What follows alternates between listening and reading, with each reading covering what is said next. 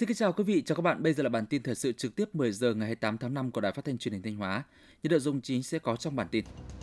Thông qua quy hoạch tỉnh Thanh Hóa thời kỳ 2021-2030, tầm nhìn đến 2045. Ngành công thương Thanh Hóa nỗ lực cải cách hành chính, hỗ trợ phát triển sản xuất kinh doanh. Tăng thu ngân sách theo hướng bền vững. Các địa phương gấp rút chuẩn bị cho kỳ thi tuyển sinh vào lớp 10. Trước hết mời quý vị và các bạn theo dõi phần tin trong tỉnh. Sáng qua 27 tháng 5 tại Hà Nội, Hội đồng thẩm định quy hoạch tỉnh đã tổ chức hội nghị thẩm định quy hoạch tỉnh Thanh Hóa thời kỳ 2021-2030, tầm nhìn đến năm 2015. Đồng chí Nguyễn Chí Dũng, Ủy viên Trung ương Đảng, Bộ trưởng Bộ Kế hoạch và Đầu tư, Chủ tịch Hội đồng thẩm định chủ trì hội nghị. Sự hội nghị có các đồng chí Đỗ Trọng Hưng, Ủy viên Trung ương Đảng, Bí thư tỉnh ủy, Chủ tịch Hội đồng nhân dân tỉnh Thanh Hóa, Đỗ Minh Tuấn, Phó Bí thư tỉnh ủy, Chủ tịch Ủy ban dân tỉnh, các đồng chí Ủy viên Ban Thường vụ tỉnh ủy, Mai Xuân Liêm, Phó Chủ tịch Ủy ban dân tỉnh, Lê Anh Xuân, Bí thư Thành ủy thành phố Thanh Hóa, Nguyễn Tiến Hiệu, trưởng ban quản lý khu kinh tế Nghi Sơn và các khu công nghiệp tỉnh Thanh Hóa. Tại hội nghị, các thành viên Hội đồng thẩm định quy hoạch tỉnh nhận định nội dung báo cáo quy hoạch tỉnh Thanh Hóa là cơ bản bám sát quy định của luật quy hoạch, Nghị định số 37 ngày 7 tháng 5 năm 2019 của Chính phủ. Quy hoạch được chuẩn bị công phu kỹ lưỡng, khoa học, các số liệu được sử dụng để phân tích đánh giá tương đối đầy đủ, được trích dẫn từ các nguồn chính thống đáng tin cậy. Phát biểu kết luận hội nghị, Bộ trưởng Bộ Cách Đầu tư Nguyễn Chí Dũng đánh giá cao tinh thần trách nhiệm của các thành viên hội đồng thẩm định quy hoạch tỉnh cho ý kiến vào quy hoạch tỉnh Thanh Hóa giai đoạn 2021-2030, tầm nhìn 2045, đồng thời nêu rõ các ý kiến đều thống nhất quá trình lập đã thực hiện đầy đủ đúng các quy định của luật quy hoạch, hồ sơ tài liệu, số liệu đầy đủ, có các cơ sở khoa học và thực tiễn cao.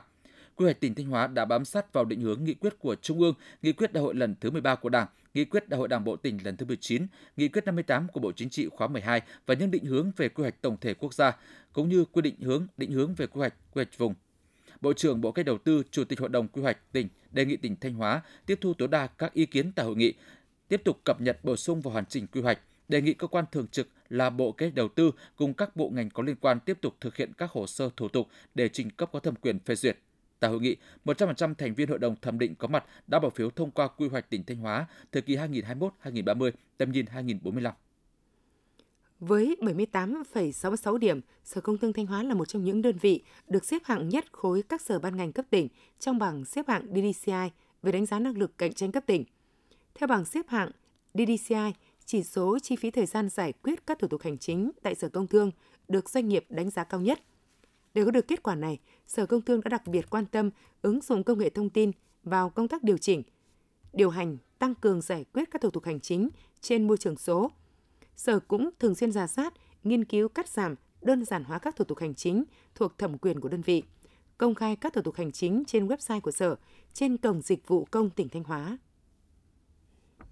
Để thu hút các nhà đầu tư, huyện Thọ Xuân đã nỗ lực cải thiện môi trường đầu tư kinh doanh theo phương châm thân thiện, đồng hành và chung tay cùng tháo gỡ khó khăn với nhà đầu tư, tạo điều kiện để nhà đầu tư phát triển ổn định trên địa bàn. Theo đó, trong giai đoạn 2016-2022, trên địa bàn huyện đã có 79 dự án được Chủ tịch Ban dân tỉnh chấp thuận chủ trương địa điểm đầu tư với tổng mức đầu tư 9.894 tỷ đồng, tổng diện tích hơn 9.000 hecta. Trong 79 dự án được chấp thuận chủ trương đầu tư có 26 dự án trên lĩnh vực công nghiệp, 7 dự án nông nghiệp, 34 dự án thương mại dịch vụ, còn lại 13 dự án trên lĩnh vực văn hóa xã hội và tài nguyên môi trường.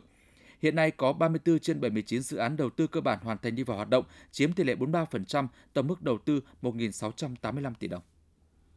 Tỉnh đoàn, Sở Giáo dục Đào tạo, Sở Khoa học và Công nghệ, Sở Thông tin và Truyền thông, Liên hiệp các hội khoa học và kỹ thuật và trường Đại học Hồng Đức vừa tổ chức chung kết hội thi tin học trẻ toàn tỉnh lần thứ 25 năm 2022. Tham gia hội thi có gần 200 thí sinh là học sinh các khối tiểu học, trung học cơ sở, trung học phổ thông đến từ các địa phương trong tỉnh. Hội thi là hoạt động được tổ chức thường niên nhằm khuyến khích thanh thiếu nhi học tập, nghiên cứu làm chủ công nghệ thông tin,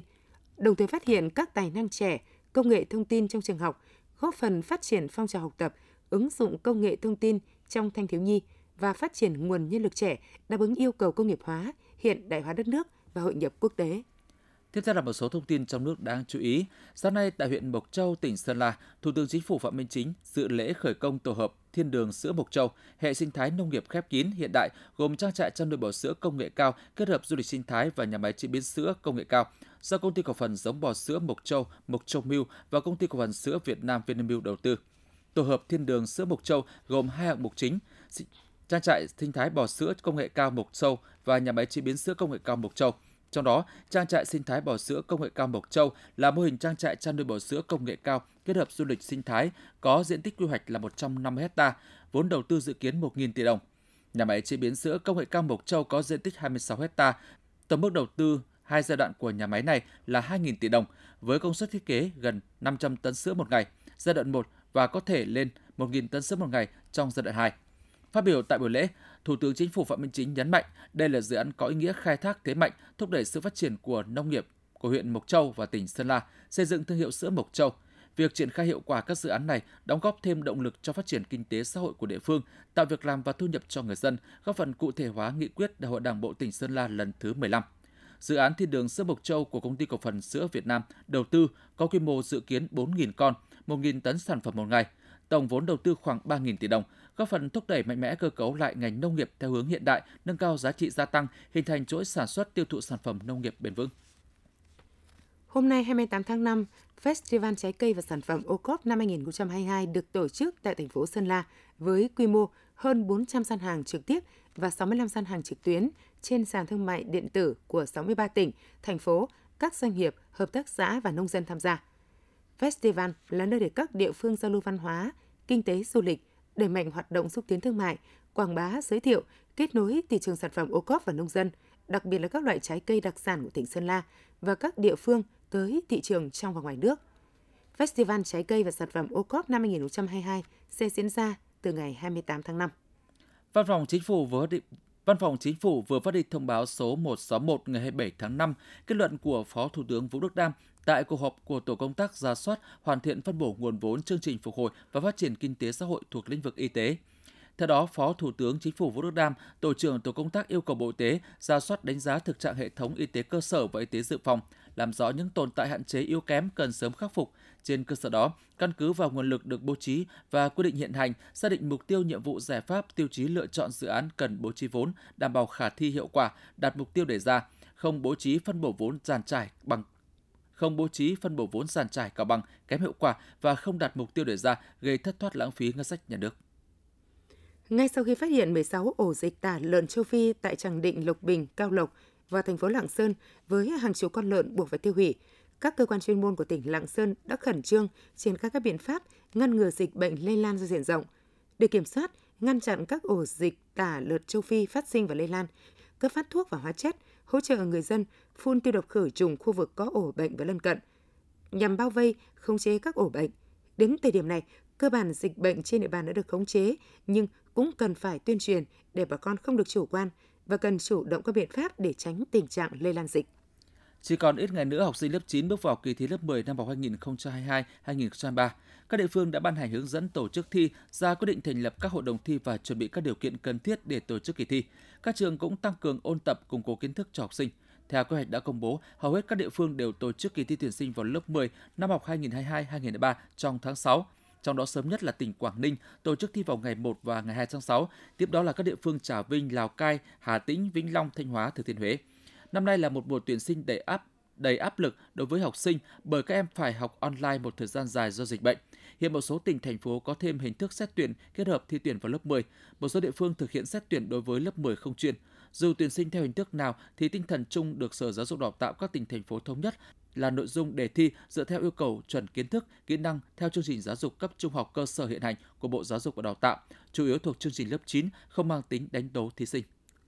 Theo thông tin từ Sở Y tế thành phố Hồ Chí Minh, do ảnh hưởng của dịch COVID-19, hoạt động tiêm chủng mở rộng trẻ em trên địa bàn gặp nhiều khó khăn, không đạt chỉ tiêu trên 95% đã đặt ra. Cụ thể, tỷ lệ tiêm chủng đầy đủ cho trẻ dưới 1 tuổi tại 21 quận, huyện, thành phố Thủ Đức đều không đạt chỉ tiêu trên 95%, trừ huyện Cần Giờ.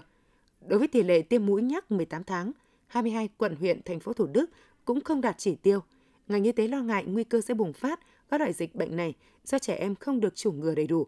Thời gian tới, ngành y tế thành phố sẽ tổ chức tiêm bù, tiêm vét, đồng thời theo dõi tiến độ tiêm chủng mở rộng của trẻ năm 2022, đảm bảo độ bao phủ phòng bệnh cho trẻ. Ngành huy động nhân sự, tổ chức giả soát đối tượng trên địa bàn, thực hiện mời tiêm theo nhóm đối tượng ưu tiên của từng địa phương, đặc biệt các quận huyện có tỷ lệ tiêm thấp và chỉ tiêu chưa đạt. Quý vị và các bạn vừa theo dõi bản tin 10 giờ của Đài Phát thanh Truyền hình Thanh Hóa. Mời quý vị tiếp tục đón nghe chương trình tiếp theo của đài chúng tôi.